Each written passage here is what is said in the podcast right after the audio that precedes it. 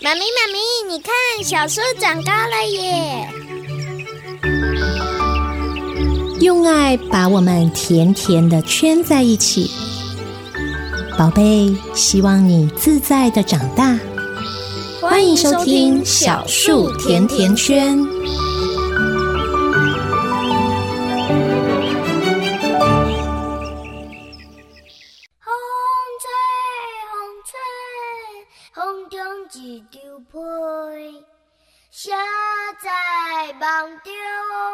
的事实有偌多。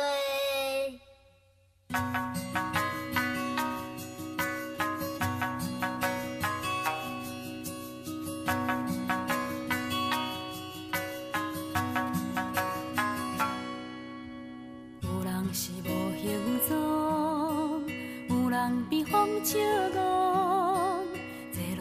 风吹飘来飞去，想袂到遐风动。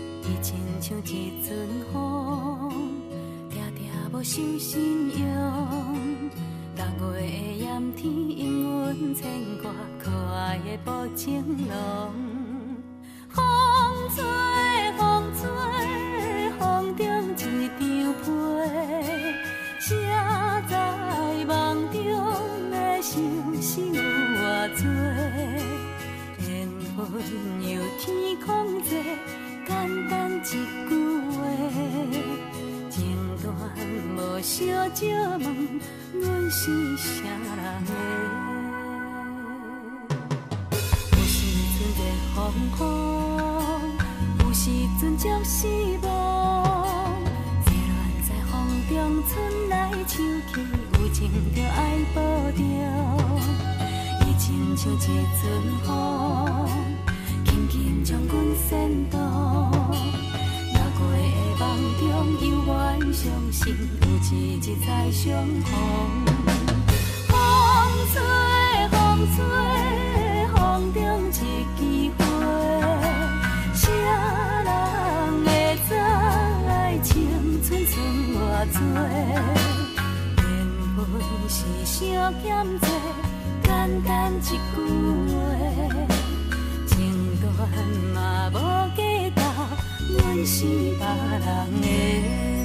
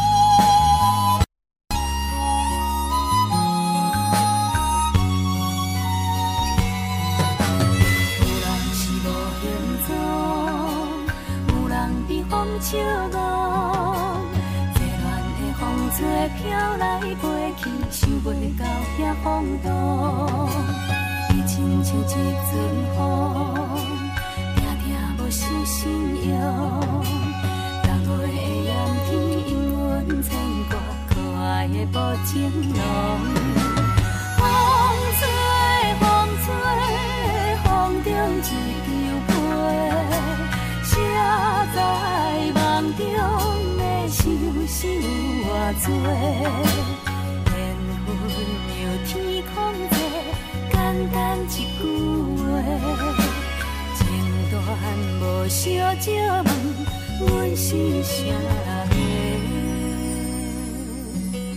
风吹，风吹，风中一枝花，谁人会知爱情寸寸偌多？阮是小欠债，简单一句话，情断嘛无计较，阮是别人的。情断嘛无计较，阮是啥人的？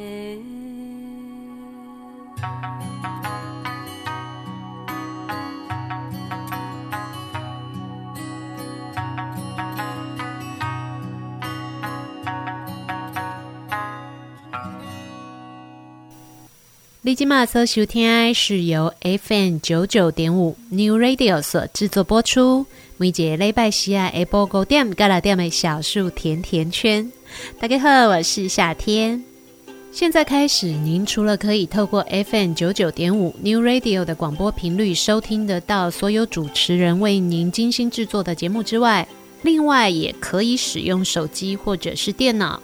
搜寻三个 W 点 N E W R A D I O 点 C O M 点 T W，Triple W 的 New Radio 点 com 的 T W 的电台官网，点选进入线上收听的功能，然后稍微等它一下下，您就可以随时随地不分时间或空间收听得到 New Radio 现在正在播出的节目首播，或者你也可以使用 YouTube 的平台。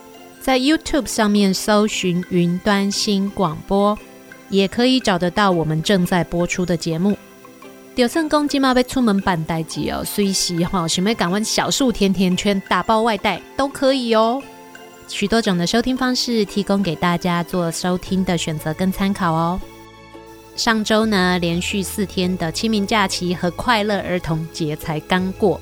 接下来呢，我们亲爱的孩子们，你们现在正在进入备战状态了吧？因为有很多学校接下来就要开始进入考试周了啊！囡仔都要开始准备备考试啊！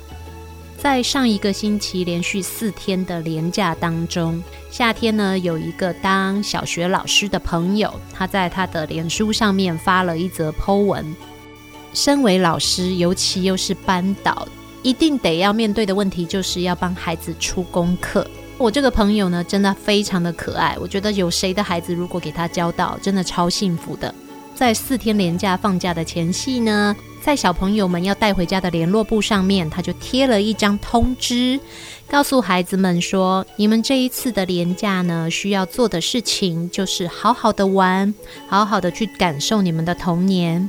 功课呢，就暂时把它放一边吧。祝你们快乐。夏天看到就觉得好羡慕哦，因为夏天家的小朋友现在是三年级，他的班导师呢也是很好的老师，可是呢对于成绩的要求就稍微高一些些，所以经常哦像是寒假或者是连假的时候。我们家的小朋友跟夏天就会发现他的功课会变多，因为老师觉得连续假期其实是能够加强课业成绩非常重要的阶段，不应该就这样虚度了，所以就会把功课安排得多一些，让孩子们可以多做一些练习。这样的方式好不好呢？每一个家庭的需求都不一样，因为有一些家长可能就会觉得老师真的非常的认真，老师让孩子写功课。回去上学的时候，老师就要多改作业。其实对老师来说是加重了他们自己的工作。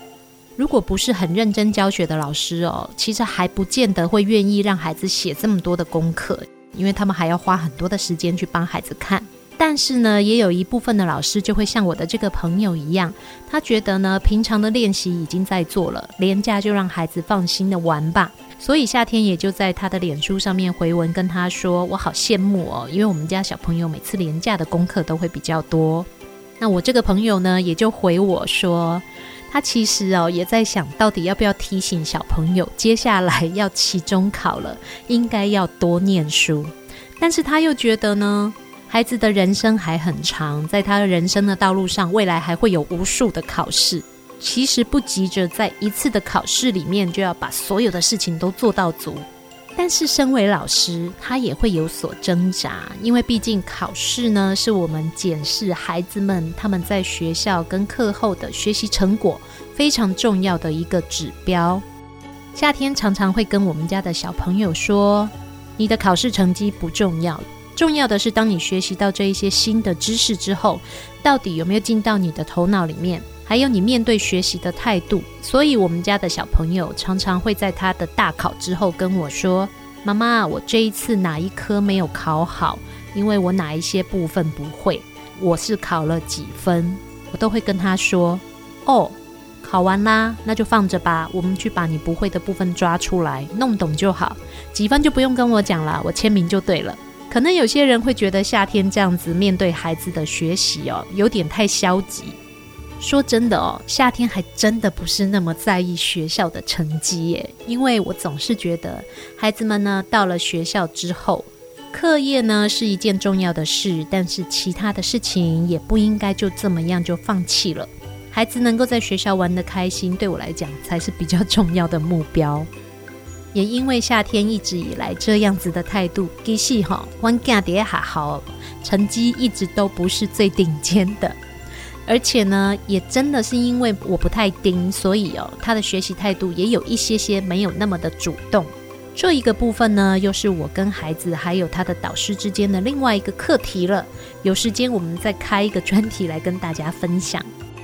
但是呢，有的孩子他可能在面对课业的时候就会特别的认真，可能是因为家里对于他们的期许，也有可能是来自于他们对自己的要求。我们家孩子的同学就有那种功课写不好，会自己把簿子撕掉，重新再写的。夏天听到我们家的小朋友在形容他的同学这样的状况的时候，会蛮心疼的，因为他的压力并不是来自于爸爸妈妈，他的压力主要来自于他对自己过高的期许，所以只要字哦写得不漂亮，或者是歪歪扭扭，或者他觉得不够好，他就会生自己的气耶。现在呢，在学校的教育当中，教育部有非常明确的规定，不给孩子做成绩的排名。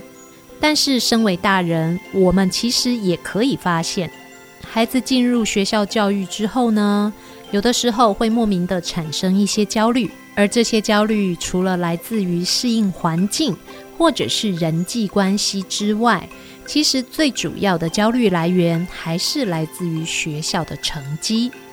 遇到大孩子们，如果我们跟孩子的关系够亲密，他们也许可以告诉我们他们发生了什么样的问题。但是对于国小阶段的孩子来说，要能够很清楚地辨别现在自己是不是处于焦虑的状态，或者是告诉我们他们现在为了什么而感到焦虑，其实是蛮困难的一件事情。所以就会有很多的小朋友会出现了一些身心的状况。我们应该会有机会听到身边的人说，他们家的孩子只要一提到要上学或者是考试，就会告诉爸爸妈妈说他头痛、他肚子痛、他这里不舒服、那里不舒服，甚至严重一点的小朋友，他会出现了抠手皮、咬指甲、拔头发这样子的强迫状态。一旦这些状况发生，就是孩子们正在向他身边的大人发出求救的讯号。如果我们在孩子发出求救讯号的时候，并没有接收到，而错过了帮助他们的时机，有一些情绪比较敏感，或者是对自我要求比较高的孩子，甚至有可能产生像是忧郁症、强迫症，或者是拒学这样子的情况。焦虑这一个词的定义，在心理学上面来说，指的是对未来的事情会产生担心。根据心理学的研究，焦虑这样的情绪哦，它不见得完全不好。人如果在适度的焦虑状况底下的时候，工作的表现是最好的。完全没有焦虑或者是过度的焦虑的时候，工作的表现都会下降。其实这还蛮容易理解的。比如说，孩子即将要面临考试，他因为担心自己可能考不好，所以花了更多的时间去做考前的准备。那因为花了时间去做准备，所以考好的机会就会变高。但是如果孩子们过度焦虑，焦虑到即使花了很多的时间准备，还是害怕自己考不好，那么就有可能造成自己的身体不适，或者是记忆力下降，甚至呢可能影响到理解力等等。连带的来说，考试的成绩当然也就很可能没有办法这么好。身为父母，我们要怎么样去体察到孩子现在的焦虑到底是刚刚好，或者是已经过度了呢？身为父母，我们可以去比较跟回想一下，过去孩子在一般的状态底下的时候，面对同样的事情，他的情绪反应。比如说啦，他平常在学校放学回家都是一直讲话，一直讲话。像我们家的小孩哦，只要一放学回家，就会不停地跟我们分享他在学校发生的好事、坏事、开心事、伤心事。有的时候甚至会分享到夏天不得不告诉他。你先把该做的事情做完，做完之后我们再来好好的聊天。那如果有一天当他回来的时候，他都不说话，或者是呢，问他什么事情他都不太有反应的时候，夏天就会知道今天在学校可能发生了什么事情让他特别的在意，或者是他现在心里卡住了什么心事，有可能他的情绪特别的焦虑。也有的孩子本来很喜欢上学，但是当我们讨论到成绩的时候，你会发现他告诉你他不想要去学校，或者是他这里痛那里痛。那么身为大人呢，我们就应该要主动的去理解。孩子现在到底发生了什么事？专家跟我们说，当孩子产生过度的学业焦虑的时候呢，身为爸爸妈妈的我们，其实要先反省自己，有没有把我们自己的焦虑转嫁到孩子身上了。像这样子的状况，其实常常是发生在大人没有自觉的情况底下哦。即使我们在面对孩子的学业成绩没有太多的要求，但是在这些我们自己没有察觉的状态底下，就很容易会造成孩子在学习上的压力了。在协助孩子学习的过程当中，我们常常犯了一个错，就是帮孩子设定目标，告诉他你这一次考试要考怎么样，或者是你这一个目标应该要做到怎么样才算完成。即使我们不带着批判的意味哦，孩子都很可能会直接的感受到我们呢是在纠正他们的错误，或者是想要检讨他们不够好的表现。在学习上的压力自然就会增加了。而当孩子学习遇到困难或瓶颈的时候，常常我们会想要帮助孩子，但是很多的状况底下，我们其实呢是陪着孩子，听他们说就很好了。甚至呢是陪着孩子去回顾，当你在做这些学习的时候，我们有哪一些部分可以加强，或者是漏掉了？陪着孩子去回想，陪着孩子自己去反省。而不要有太多的意见，或者是下太多的指导棋，帮着孩子去思考，陪着他们一起去找出，如果下次再遇到同样的问题，或者是遇到同样的错误的时候，有什么其他的方法可以去解决，或者是要怎么样再提高我们自己的学习力。很多时候，父母在陪伴孩子哦，真正重要的不是给孩子下结论，而是在对话的过程当中，协助孩子去思考。建立他寻找问题解决的方法的能力，其实这反而是更重要的哦。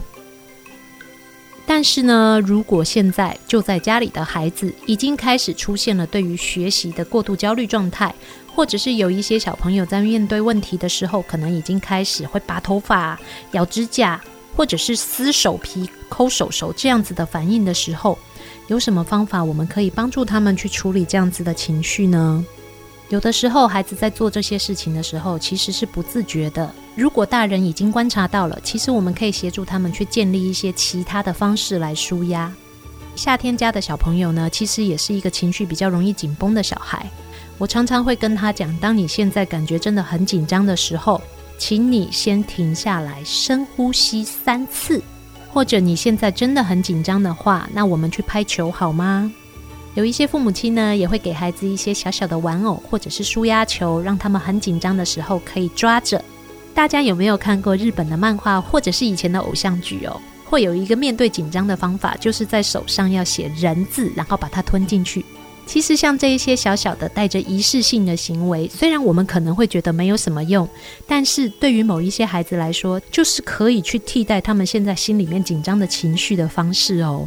但是不论如何，最了解孩子的呢，通常都是爸爸妈妈。每一个孩子在面对问题的时候，会产生不一样的情绪，而爸爸妈妈呢，是最直接可以观察得到，同时协助孩子去面对他的困难的人。所以，亲爱的爸妈们，如果家里的宝贝已经开始产生这些行为的话，赶快趁现在帮孩子找方法。给他一个小小的玩偶，让他可以带着去抚摸，可以安抚他的心情，或者是给孩子一个可爱的角落生物的舒压球也好。在我们亲爱的宝贝成长的过程当中，只要我们能够陪在他们的旁边，好好的去感受他们现在的情绪，有我们一起陪着他们去面对问题，我相信孩子都会越来越好的。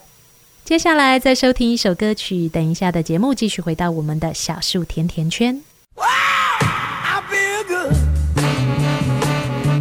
I knew that I would not. I feel good.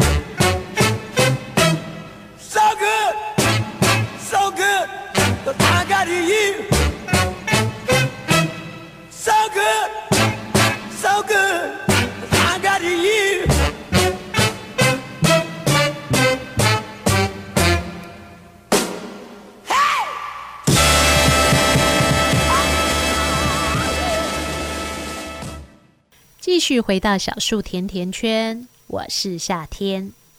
来，我们要跟收音机前面的朋友好好的点名一下。今麦在收听咱这部的听众朋友哦，如果你是妈妈的，请举手喊右。好，夏天也右，我是妈妈哦。你是爸爸的呢，请喊右右。OK，好，大家表现得非常好。在现在这个时代呢，身为爸爸妈妈和主要育儿者的我们，有没有感觉到我们的声音越来越微弱了？为什么？因为呢，现在会生小孩的人好像越来越少了呢。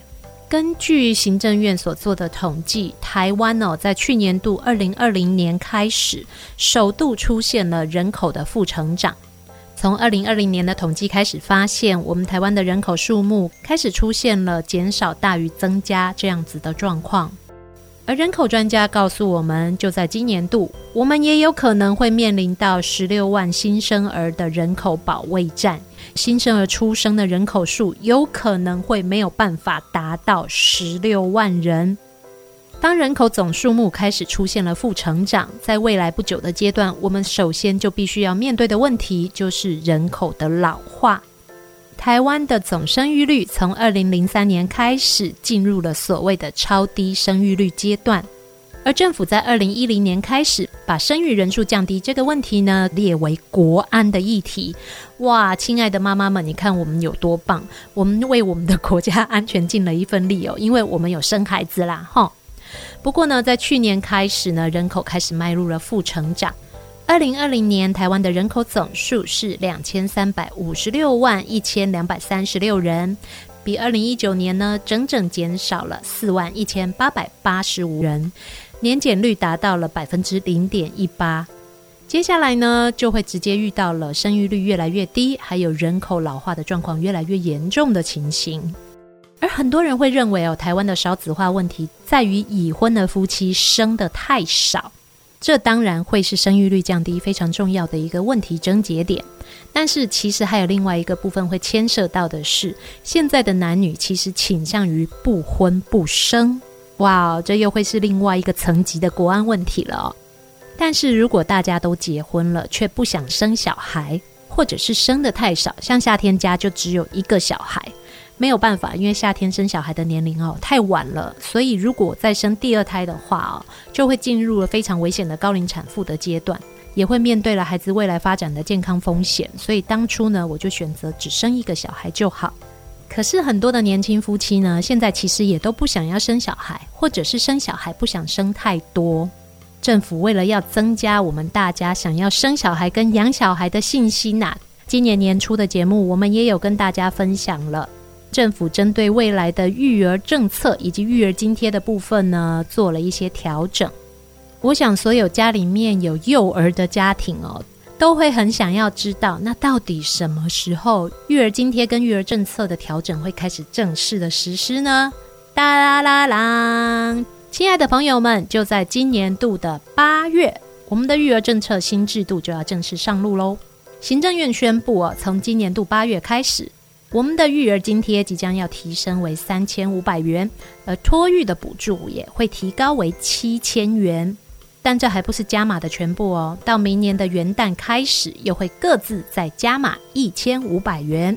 同时，也为了要能够照顾更多的人，所以政府也放宽了请领津贴的补助资格。如果家里面有申请育婴假留职停薪的家长，也可以同时的申请相关的补助。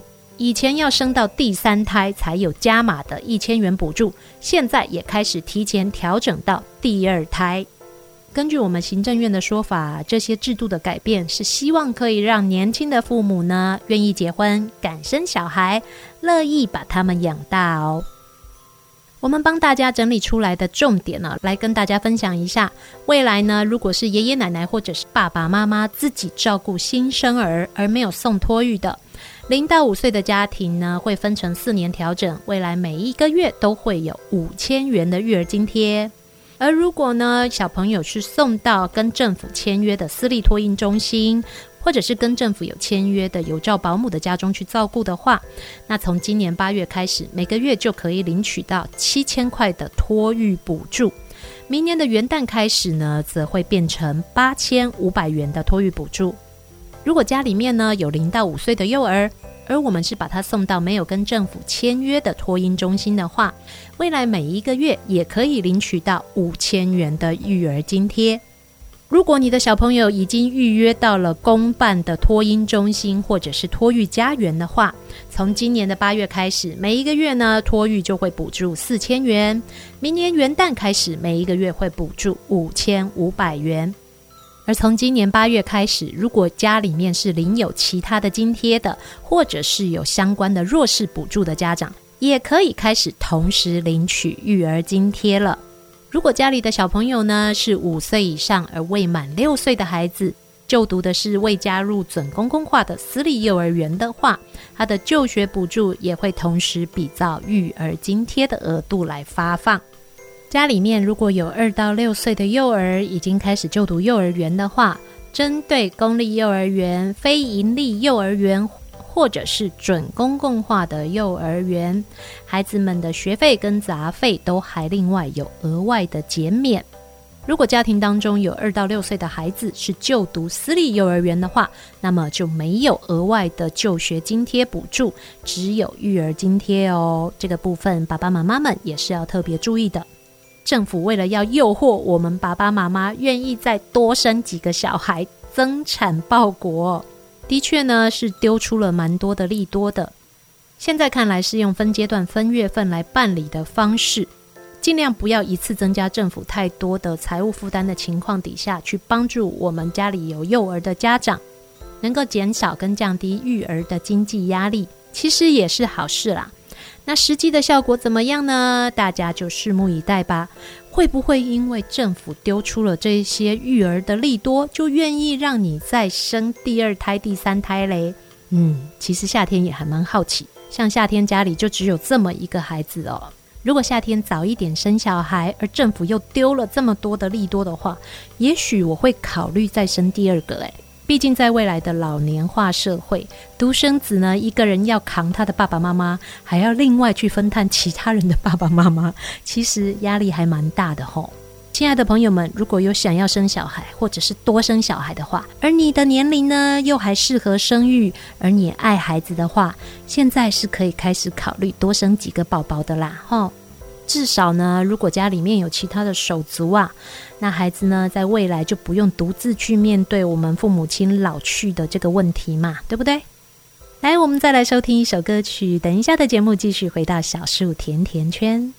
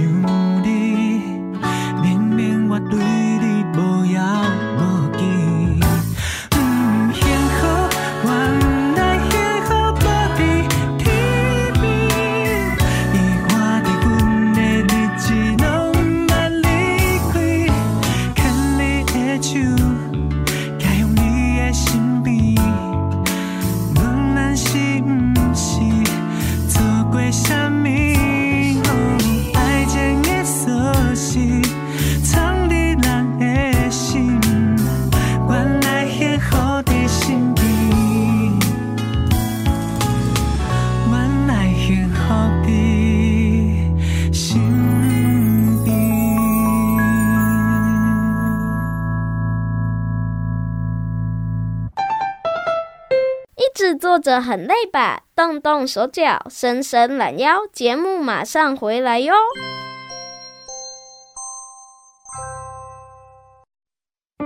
爱读册囡仔袂变歹，爱看册大人嘛袂歹哦。做伙来读册。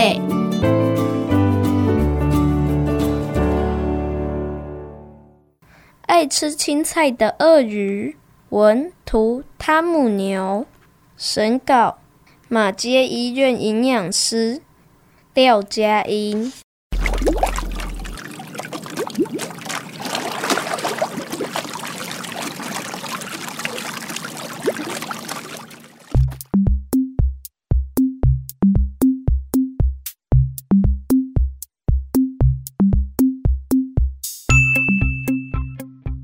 有一个农夫，每天都到田里工作。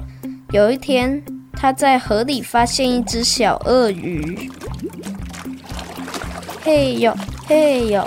从此，小鳄鱼每天陪他一起工作。日子一天天的过去，小鳄鱼渐渐长大了，田里硬邦邦的土壤也被觉得松松软软的了，可以播种了。农夫在田里播下各式各样的青菜种子，种子慢慢长大，长大，越长越大。农夫每天都摘各种好吃的青菜给小鳄鱼吃，有时候是青江菜，有时候是大头菜，咯吱咯吱咯吱，还有好吃的高丽菜。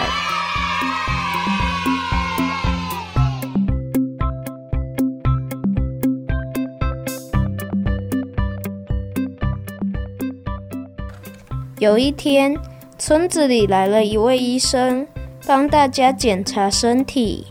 有的人肚子发出咕噜咕噜的怪声，有的小朋友便便大不出来，只有小鳄鱼肚子里没有胀胀的，也没有怪声音。原来小鳄鱼爱吃青菜，肚子里有很多绿色的小精灵，把坏细菌赶光光了。吃青菜有那么大的好处，大家都来吃青菜。隔壁的张妈妈也煮了空心菜、丝瓜和青菜豆腐汤。所有的妈妈都煮了香喷喷的青菜给家人吃。吃了青菜的小朋友，做梦都梦到自己变成强壮的绿色小超人。很健康。结束。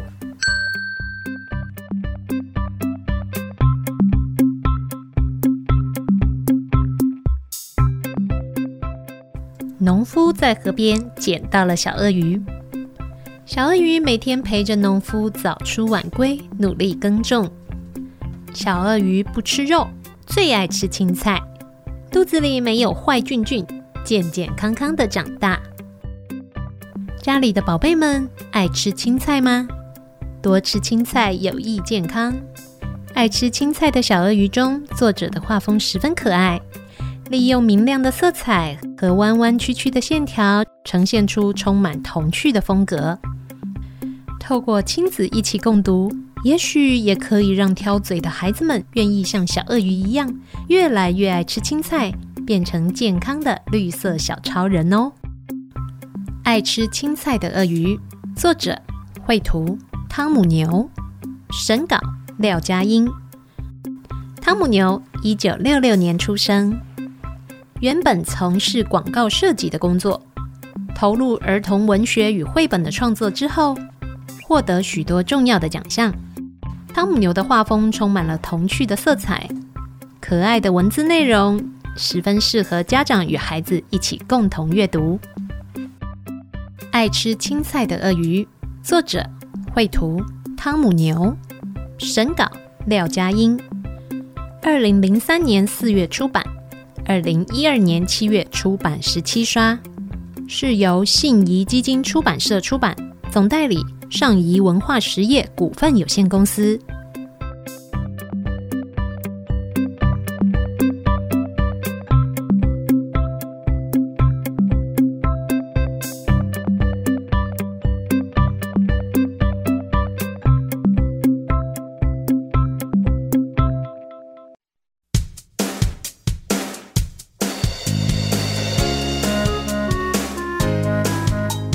来来来，跟爷爷做点运动。左三圈，右三圈，脖子扭扭，屁股扭扭，早睡早起，咱们来做运动。抖抖手呀，抖抖脚呀，呀，请做深呼吸。学爷爷唱唱跳跳，你才不会老。笑眯眯，笑眯眯，做人客气，快乐容易。爷爷说的容易，早上起床哈啾哈啾。不要乱吃零食，多喝开水咕噜。我比谁更有活力。左三圈，右三圈，脖子扭扭，屁股扭扭，早睡早起，咱们来做运动。抖抖手啊，抖抖脚呀，请做深呼吸。全爷爷唱唱跳跳，我也不会老，笑眯眯，笑眯眯，对人客气，笑容可掬。你越来越美丽，人人都说 nice nice。饭前记得洗手，饭后记得漱口漱口，圈，右三圈，脖子扭扭，屁股扭扭，早睡早起，咱们来做运动。动动手啊，动动脚呀，请做深呼吸。学爷爷唱唱跳跳，我们不会老。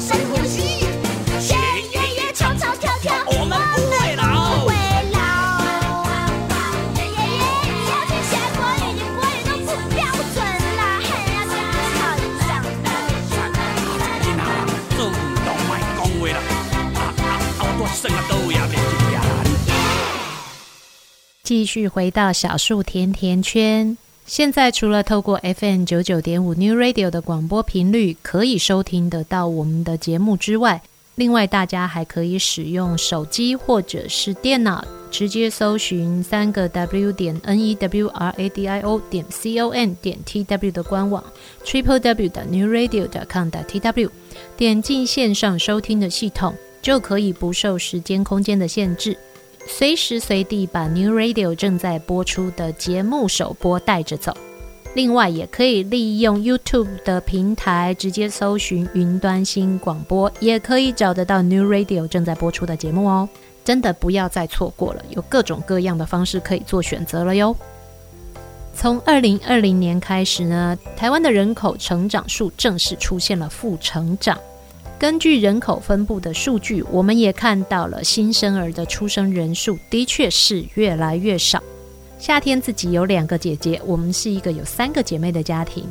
那过去呢，在我们的村子哦，大家的家里面有三个、四个的小孩哦，算是常态啊。我妈妈都给她供鬼哦，因为呢，她有一个朋友一直很想要生女儿。但是这个妈妈实在也很厉害，她再怎么生都是儿子，所以她就一路生生生生生生到后面生了六壮士。那她也觉得好啦，我再生最后一个，如果说还是男生哦，我就要封仓了，要卖谁啊？安那想跳嘛。结果哎嘿，她也真的在第七个的时候如愿让她生了一个七公主。所以他们家呢，总共有七个小孩，六个哥哥雇一个女儿。你看这个小女生是不是很幸福？有六个哥哥在罩着。但是呢，现在的家庭呢，绝大多数的家庭大概都是两个至多三个的小孩。那也有很多人像夏天家一样，总共就只有这么一个心肝宝贝。所以呢，我们很习惯，所以我们很习惯的会把孩子放在第一位，什么事情都先看到他的需求，什么东西呢都先满足他的想法。不知道大家有没有发现，现在的孩子哦，其实越来越自我耶。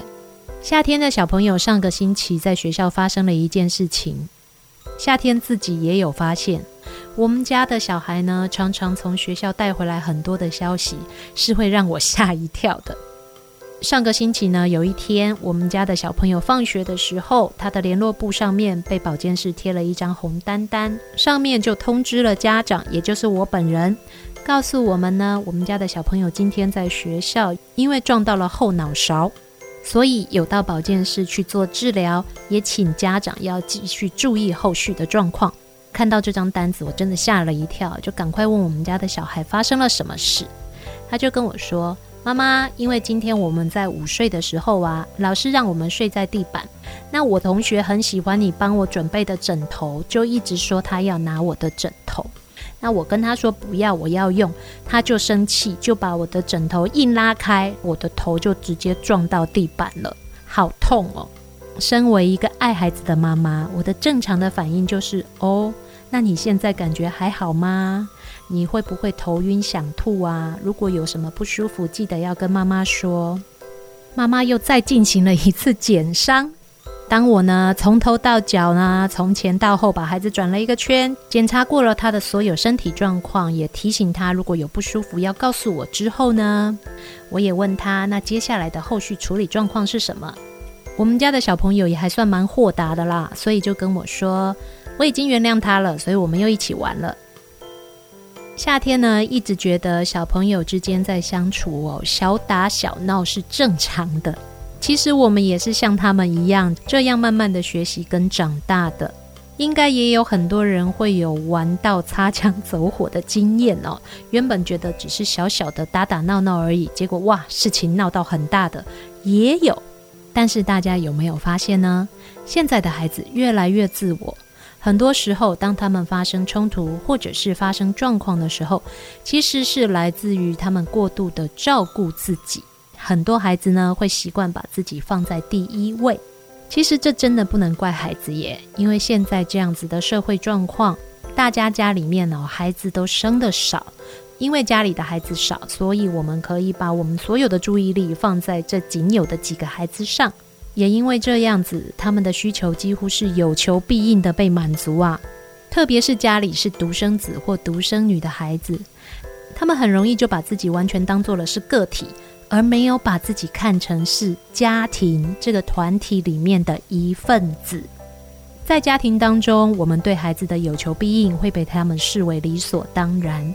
在进入了社会或者是团体生活之后，也因为这样子的有求必应。就很容易让孩子们养成了只照顾自己的习惯。我们家的小朋友呢，不太有耐心等我们把事情处理完。他常常会觉得，现在他想做什么的时候，为什么我们不能够马上回应他？常常夏天跟小朋友的爸爸哦，在遇到这样的问题的时候，都要花更多的时间去跟孩子讨论跟说明，为什么我们没有办法在第一时间满足他想要的。亲爱的爸爸妈妈，我们一直都会说，现在的孩子越来越自我，越来越不会为别人考虑。但是，其实我们自己检讨一下，是不是因为我们太宠溺他们，所以造成他们这样的习惯呢？嗯，好好的思考一下。孩子需要成长，爸爸妈妈也需要长大，也需要学会育儿的方法。趁现在，我们一起悬崖勒马。孩子是非常重要的个体，但是他也是家庭或者是团体当中的一份子。现在开始，我们慢慢的去陪伴孩子学习这样的观念，一起来扭转孩子只看到自己，没有看到别人这样子的想法吧。尤其现在家里面小朋友都少，真的很容易出现这样子的问题哦。笑一笑，没烦恼，三根毛，小新闻。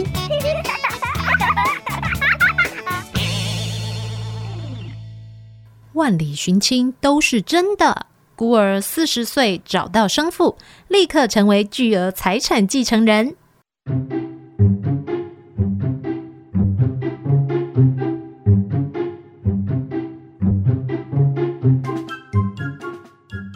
原来万里寻亲的电影情节都是真的。英国一名男子原本以为自己是一名孤儿，年幼时就被收养。长大之后，他无意间在一个 DNA 家族网站上找到自己的亲生母亲。虽然生母已经过世了，但是他同母异父的兄弟姐妹们却告诉他一个惊人的真相：原来这名男子的生父正是美国拳击史上的传奇播报员鲍勃·谢里丹，坐拥新台币约七十八亿的身价。这名男子现在也成了鲍勃·谢里丹唯一的合法继承人。根据外电报道。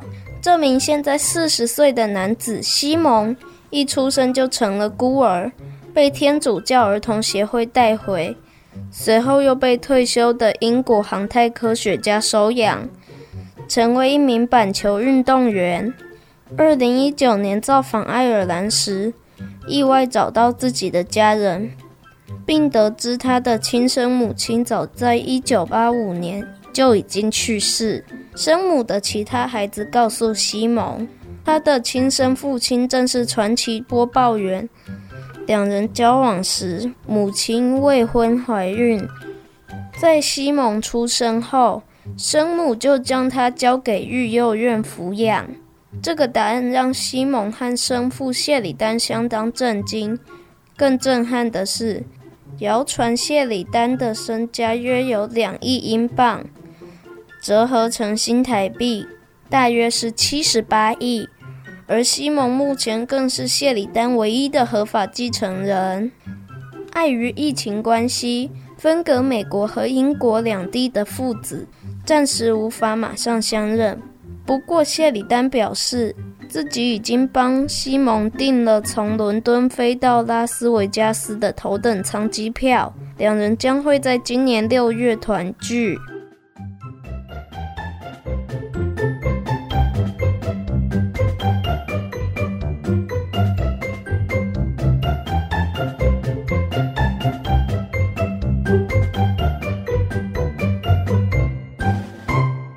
一个小时的节目时间又即将进入尾声了。立即马搜秀》天 I 是由 FM 九九点五 New Radio 所制作播出。每节礼拜四爱播五点到六点的小树甜甜圈。